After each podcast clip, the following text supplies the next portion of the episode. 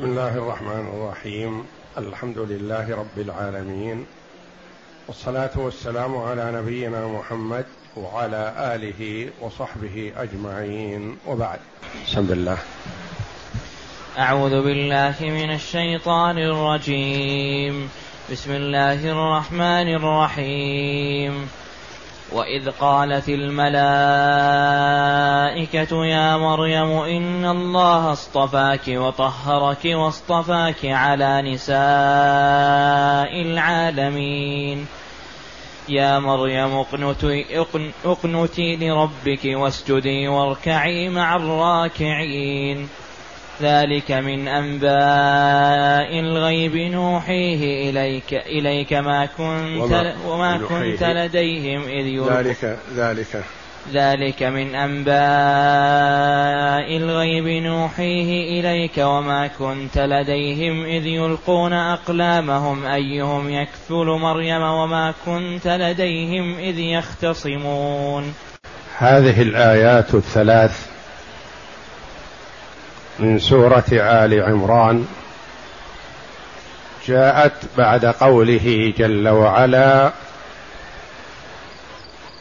قال رب أما يكون لي غلام وقد بلغني الكبر وامرأتي عاقر. قال كذلك الله يفعل ما يشاء. قال رب اجعل لي آية. الآية. فقوله جل وعلا وإذ قالت الملائكة يا مريم إن الله اصطفاك وطهرك واصطفاك على نساء العالمين. الآيتين. الواو في قوله وإذ قالت واو عطف عطفت قول الملائكة لمريم عليها السلام على قول أمها إذ قالت امرأة عمران رب إني نذرت لك ما في بطني محررا.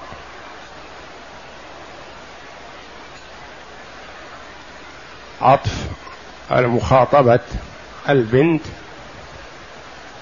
على ما قالته الأم. وجاءت قصة زكريا عليه السلام في أثنائها لما بينها من الملابسة. الأول إذ قالت امرأة عمران رب إني نذرت لك ما في بطني محررا. والمعطوف وإذ قالت الملائكة يا مريم إن الله اصطفاك وطهرك. الآية. وبينهما جاء قوله جل وعلا هنالك دعا زكريا ربه. بين القصتين لما بينها من الملابسة لأنه ربما يكون الحافز له والداعي والمذكر له لهذا الدعاء لما رأى قول امرأة عمران وما استجاب الله جل وعلا به لها.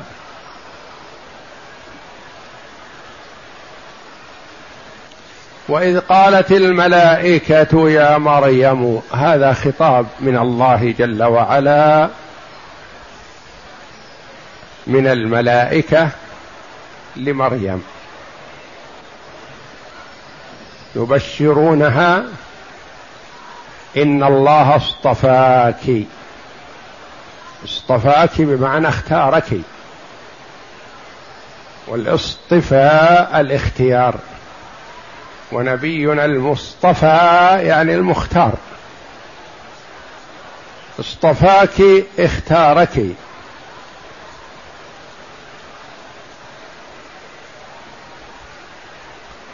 واختيار الله جل وعلا لها بما فضلها به. خاطبتها الملائكة.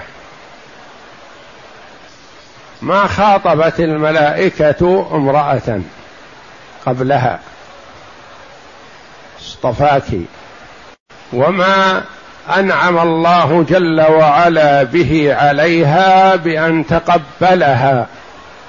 من أمها ولم يتقبل امرأة لتتولى صيانة والقيام على البيت المقدس.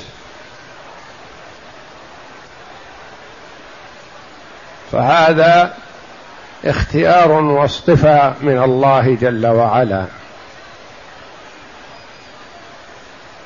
وكون الله جل وعلا كفلها هذا النبي الصالح زكريا فمن أسباب سعادتها أنها كانت في كفالة رجل صالح تقي.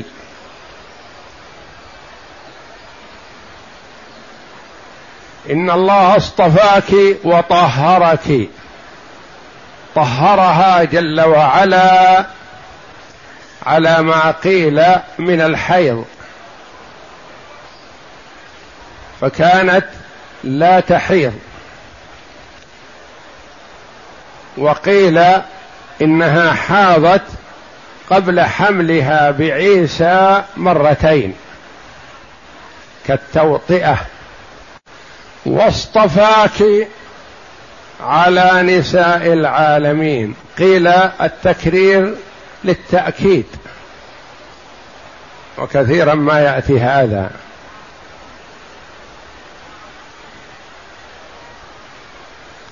وقيل ليس للتأكيد وإنما هو لإثبات ما بعده لأن الاصطفاء اختيار أنواع.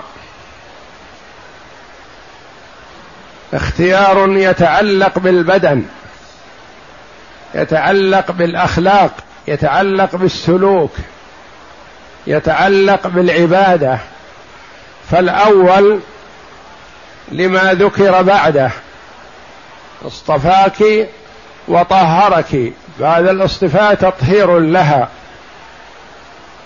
واصطفاك على نساء العالمين هذه أوسع وأعم. طهرك واصطفاك واختارك على نساء العالمين. كلمة العالمين قيل فيها قولان. العالمين مطلقه من أولهم إلى آخرهم. وقيل المراد العالمين عالمي زمانها.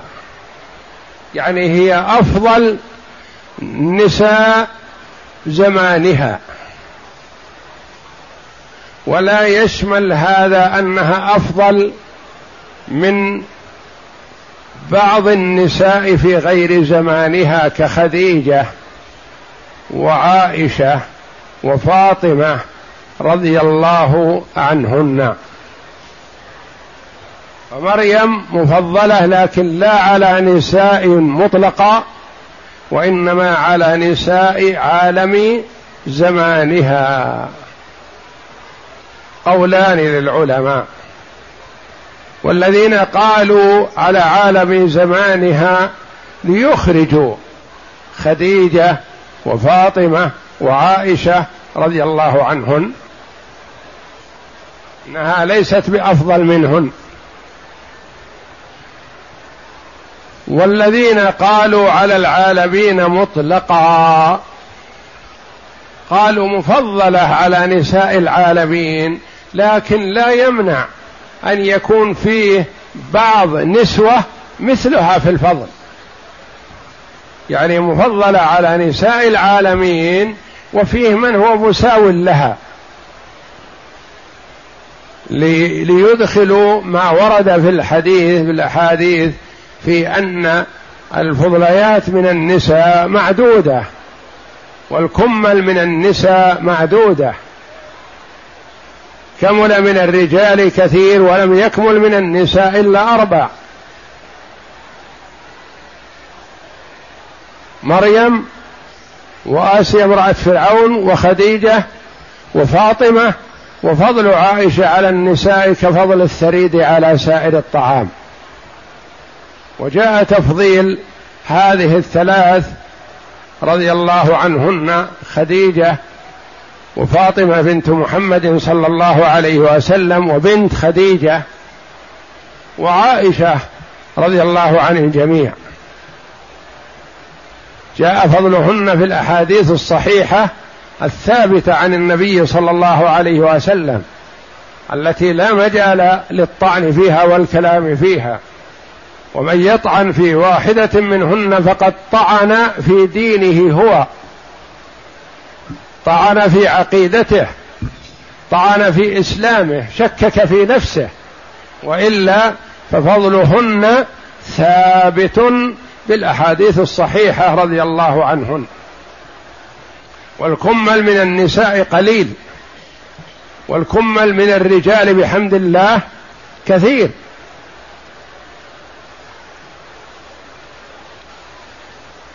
فقيل المراد بنساء العالمين يعني نساء العالمين كلهم. ولا يمنع هذا أن يكون هناك بعض النساء مساويات لها ومفضلات. وكل واحدة تمتاز عن الأخرى بأشياء لا تتميز بها صاحبتها عنها بل تكون دونها. مثل خديجة وعائشة رضي الله عنهما لكل واحدة فضل ما أدركته الأخرى.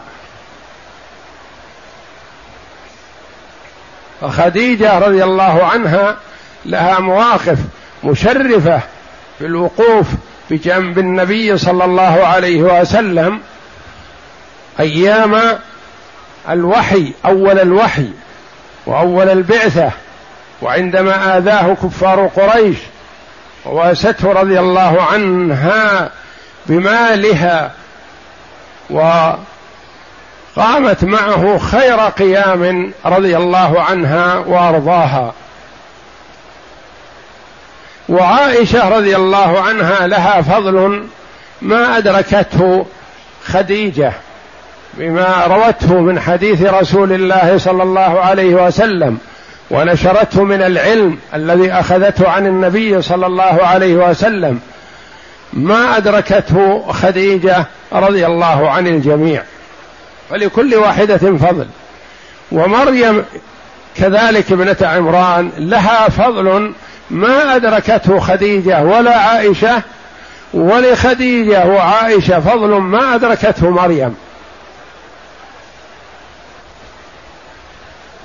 واصطفاك على نساء العالمين. فيأتي العالمين بالمراد عالم زمانه وقته.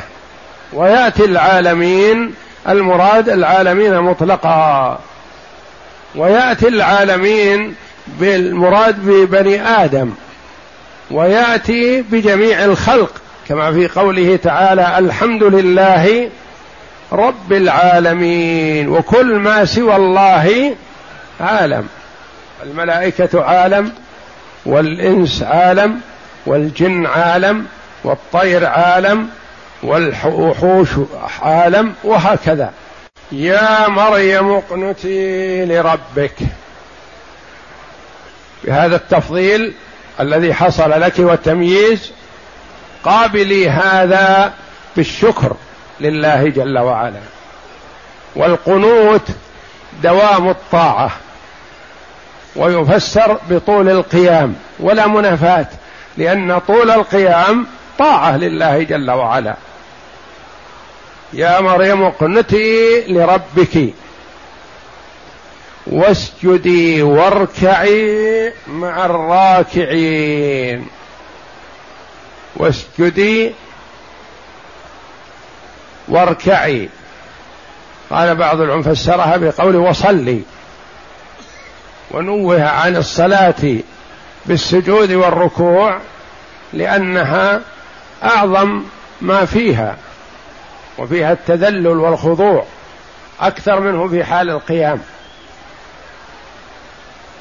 واسجدي واركعي بدأ بالسجود قبل الركوع.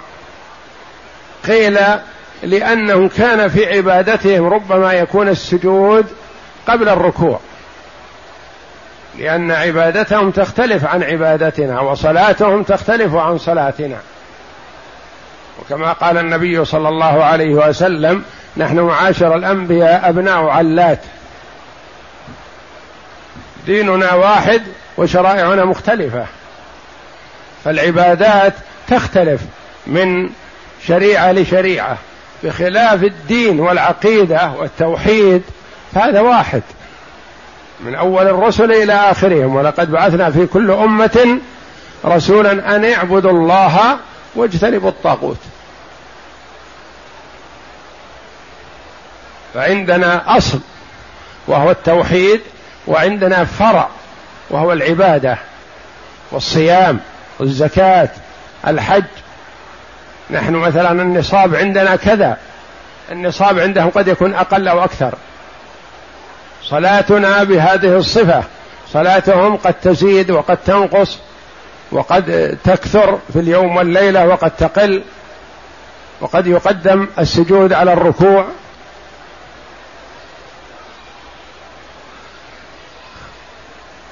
فالفروع تختلف. فيجوز أن سجودهم قبل ركوعهم. قلتي لربك واسجدي واركعي. ويجوز أن سجودهم بعد ركوعهم لكن قالوا الواو لا تقتضي الترتيب. أنا أقول لك مثلا صل لربك اسجد واركع. هل يفهم أنك تقدم السجود على الركوع؟ لا. لأن الواو معلوم. معناها في اللغة انها لا تدل على الترتيب. أقول جاء زيد وعمر ويجوز أن عمرو جاء هو الأول. وقدمت زيد. ما في مانع لكن لو قلت جاء زيد ثم عمرو وعمر جاء قبل يكون غلط. لأن ثم تقتضي الترتيب. لابد أن عمرو جاء بعد زيد. فالواو ما تقتضي الترتيب وإنما تقتضي العطف. وقلت لربك واسجدي واركعي. وقيل أخر الركوع ليناسب قوله تعالى مع الراكعين. وقال واسجدي لو قال واركعي واسجدي مع الراكعين ما ناسب. واسجدي واركعي مع الراكعين. يعني مثلهم. وصلي مثل صلاتهم. ويجوز أن فيها الأمر بصلاتها مع الجماعة لأنها كانت مرابطة في المسجد. فهي عليه السلام قامت بما أمرها الله جل وعلا به فقامت حتى تشققت مفاصلها أو كما جاء يعني أطالت القيام وكانت تقوم وتصوم وتديم العبادة لله جل وعلا لأنها ما انشغلت بأحد لا انشغلت بزوج ولا بغيره وإنما همها وشغلها العبادة فقط.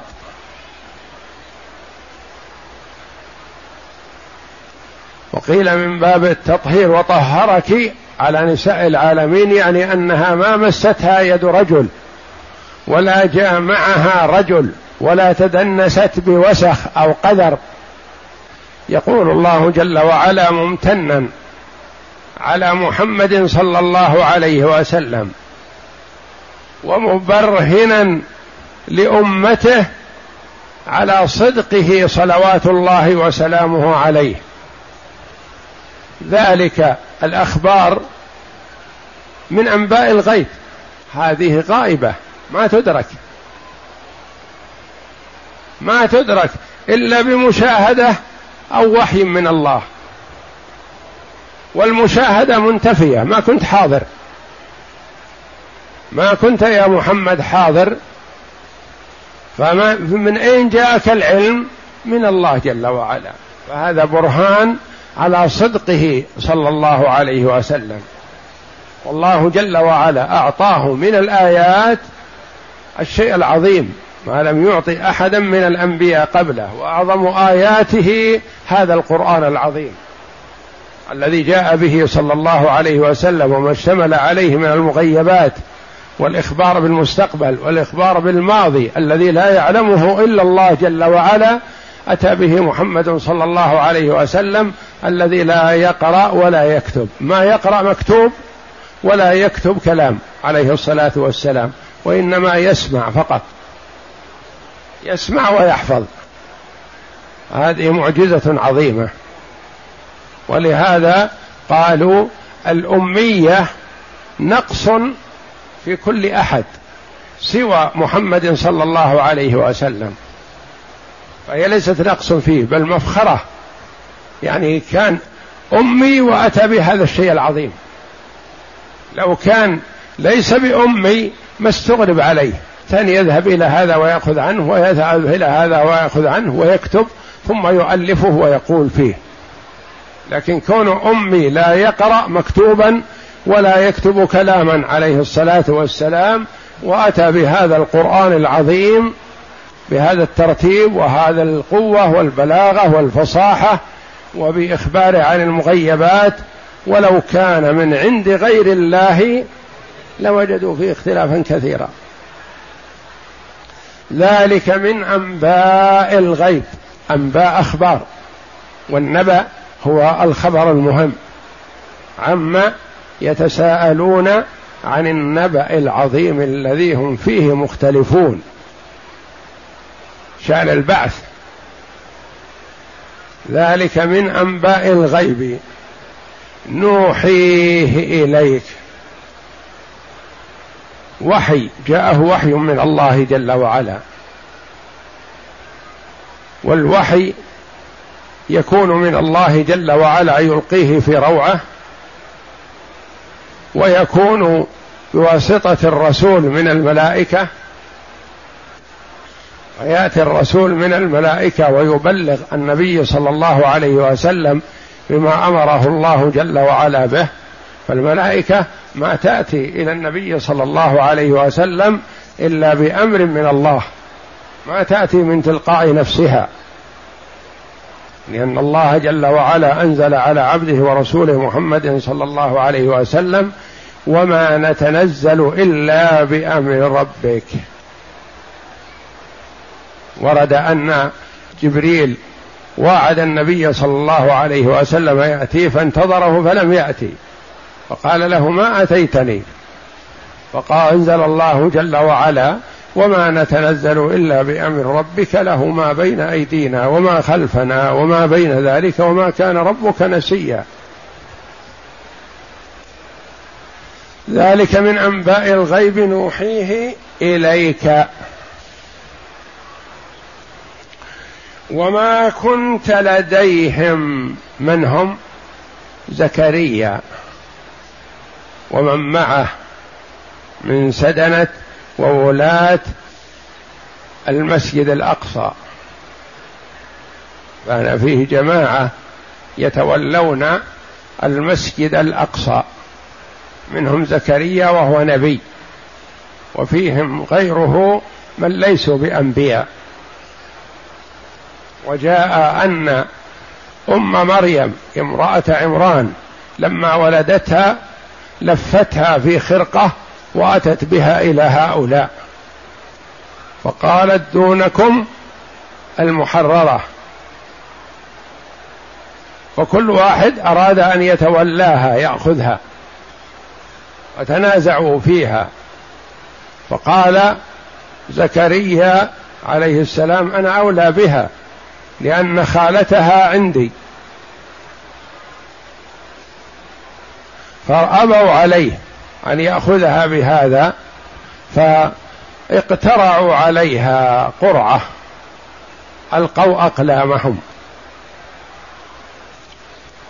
وما كنت لديهم إذ يلقون أقلامهم أقلامهم جمع قلم والقلم من القلم وهو القطع. تقول قلمت ظفري يعني قصصته وعدلته.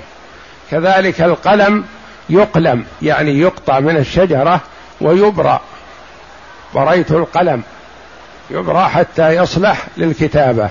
فسمي القلم كذا لأنه مقلوم يعني مقطوع ومهيأ للكتابة.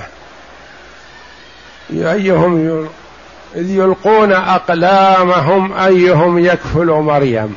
هذا نوع من أنواع القرعة. كان عندهم هكذا. يعني كل واحد منه له قلم. ثم إنه كما روي أنهم أتوا إلى النهر وقالوا نلقي أقلامنا. فمن جرف الماء قلمه لا حظ له. ومن وقف قلمه وظهر فهو صاحب الحق وهو الذي يأخذ مريم. فأتوا إلى النهر وألقوا أقلامهم فجرفها الماء وذهبت وبقي وارتفع قلم زكريا فأخذها. يلقون أقلامهم أيهم يكفل مريم وما كنت لديهم إذ يختصمون. يختصمون يعني يتنازعون أيهم يأخذها. وهذا كذلك من العطب بالواو لا يقتضي الترتيب لأن المخاطمة المخاصمة هذه قبل القرعة لأن القرعة آه، أنهت الخصام. والقرعة حل شرعي لما فيه تنافس أو تسابق ثم لم يجدوا إلا أن يستهموا عليه لاستهموا. لو يعلمون ما في النداء والصف الأول ثم لم يجدوا إلا أن يستهموا عليه لاستهموا يعني يقترعون عليه. أيهم أحق؟ والرجل يقرع بين زوجتي زوجتيه أو زوجاته إذا اراد سفرا أو نحو ذلك. أيها تصيبها القرعة. والنبي صلى الله عليه وسلم لما أراد الغزوة التي حصلت فيها قصة الإفك الذي أفكه المنافقون واختلقوه على عائشة رضي الله عنها كان النبي صلى الله عليه وسلم أقرع بين نسائه فخرجت القرعة لعائشة. فالقرعة تكون في أمور متساوية لكن أيها يقدم. فيقدم بالقرعة واحدا من الأمور.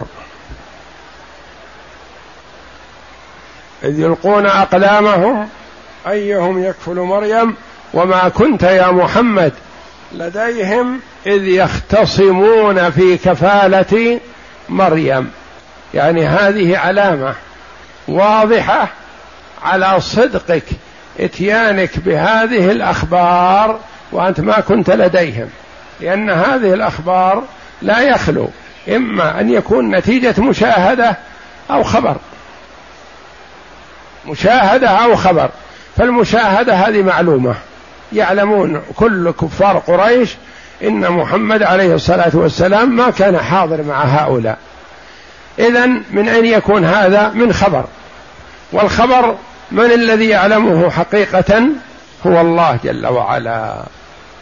ففيها بيان لما اصطفى الله جل وعلا به مريم عليه السلام وما تفضل الله جل وعلا به عليها وأن الله يصطفي ويختار من عباده من الرجال والنساء من يشاء ومن هو أهل الاصطفاء والاختيار. يعلم حيث يجعل رسالته. لما قال الكفار هل لا أنزل هذا القرآن على رجل من القريتين عظيم؟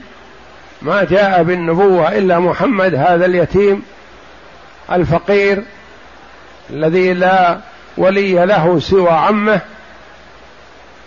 لو أنزل على رجل عظيم ذا مال وثروة وجاه في القريتين في مكة أو الطائف. قال الله جل وعلا الله أعلم حيث يجعل رسالته. وهو جل وعلا يختار من شاء من عباده. ففيه إخبار من الله جل وعلا بما فضل به مريم عليها السلام وفيه برهان على صدق محمد صلى الله عليه وسلم وأنه يأتي بالوحي من الله وكان هذا معروف عندهم. أيام صغره وصغر سنه كان يرقب بالصادق الأمين. ما في في مكة أصدق منه ولا آمن منه عليه الصلاة والسلام. قبل أن ينزل عليه الوحي وقبل أن تكبر سنه ويبلغ الأربعين والوحي نزل عليه بعد الأربعين صلوات الله وسلامه عليه. فيوم كان شاب وهو الصادق الأمين يوم بلغ الأربعين اختلف أمره لا والله. ويؤخذ من هذا أن الاختصام في الأمور الخيرية والتنافس فيها مطلوب. ما يقال إن الخصام كله غير مطلوب لا. التنافس والتسابق والخصام في الأمور الفاضلة والخيرية مطلوب شرعا. وإذ قالت هذا إخبار من الله تعالى بما خاطبت به الملائكة مريم عليها السلام عن أمر الله لهم بذلك أن الله قد اصطفاها أي اختارها لكثرة عبادتها وشرفها وطهارتها من الأكدار والوسواس واصطفاها ثانيا بعد مرة بعد مرة لجلالتها على نساء العالمين.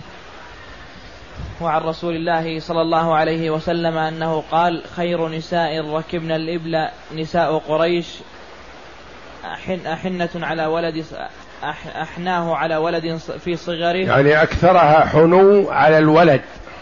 نعم. وأرعاه على الزوج في ذات يده ولم تركب مريم بنت عمران بعيرا قط. وعن علي بن أبي طالب رضي الله عنه قال سمعت رسول الله صلى الله عليه وسلم يقول خير نسائها مريم بنت عمران وخير نسائها عمران وخير نسائها خديجة بنت خويلد. وعن أنس بن مالك إن رسول الله صلى الله عليه وسلم قال خير نساء العالمين. أربع مريم بنت عمران وآسية امرأة فرعون وخديجة بنت خويلد وفاطمة بنت رسول الله. وفي الصحيحين عن أبي موسى الأشعري رضي الله عنه قال قال رسول الله صلى الله عليه وسلم كمل من الرجال كثير. الرجال والحمد لله فيهم كمل الأنبياء والرسل والصلحاء والشهداء والصديقون. ولم يكمل من النساء إلا مريم ابنة عمران وآسيا امرأة فرعون وفضل عائشة على النساء كفضل الثريد على سائر الطعام. الثريد مفضل على سائر الطعام وهو المعمول من آه، الخبز مع اللحم. ثم أخبر تعالى عن الملائكة أنهم أمروها بكثرة العبادة والخشوع والركوع والسجود والدأب في العمل لما يريد الله بها, بها من الأمر الذي قدره الله وقضاه مما فيه محنة لها ورفعة في الدارين بما أظهر الله فيها من قدرته العظيمة حيث خلق منها ولدا من غير أب فقال تعالى يا مريم اقنتي, اقنتي لربك واسجدي واركعي مع الراكعين. أما القنوت فهو الطاعة في الخشوع كما قال تعالى وله من في السماوات والأرض كل له قانتون. وقال مجاهد كانت مريم عليها السلام تقوم حتى تورم تتورم كعباها والقنوت هو الطول طول الركوع في الصلاة. يعني امتثالا لقوله تعالى يا مريم اقنتي لربك. قال الحسن يعني اعبدي لربك واسجدي واركعي مع الراكعين أي كوني منهم. ثم قال لرسوله بعدما أطلعه على جلية الأمر ذلك من أنباء الغيب نوحيه إليك أي نقصه عليك. وما كنت لديهم أي ما كنت عندهم يا محمد فتخبرهم عن عن معاينة عما جرى. بل أطلعك الله على ذلك كأنك حاضر وشاهد لما كان من أمرهم حين اقترعوا في شأن مريم أيهم يكفلها وذلك لرغبتهم في الأجر. والله أعلم وصلى الله وسلم وبارك على عبده ورسول نبينا محمد وعلى آله وصحبه أجمعين.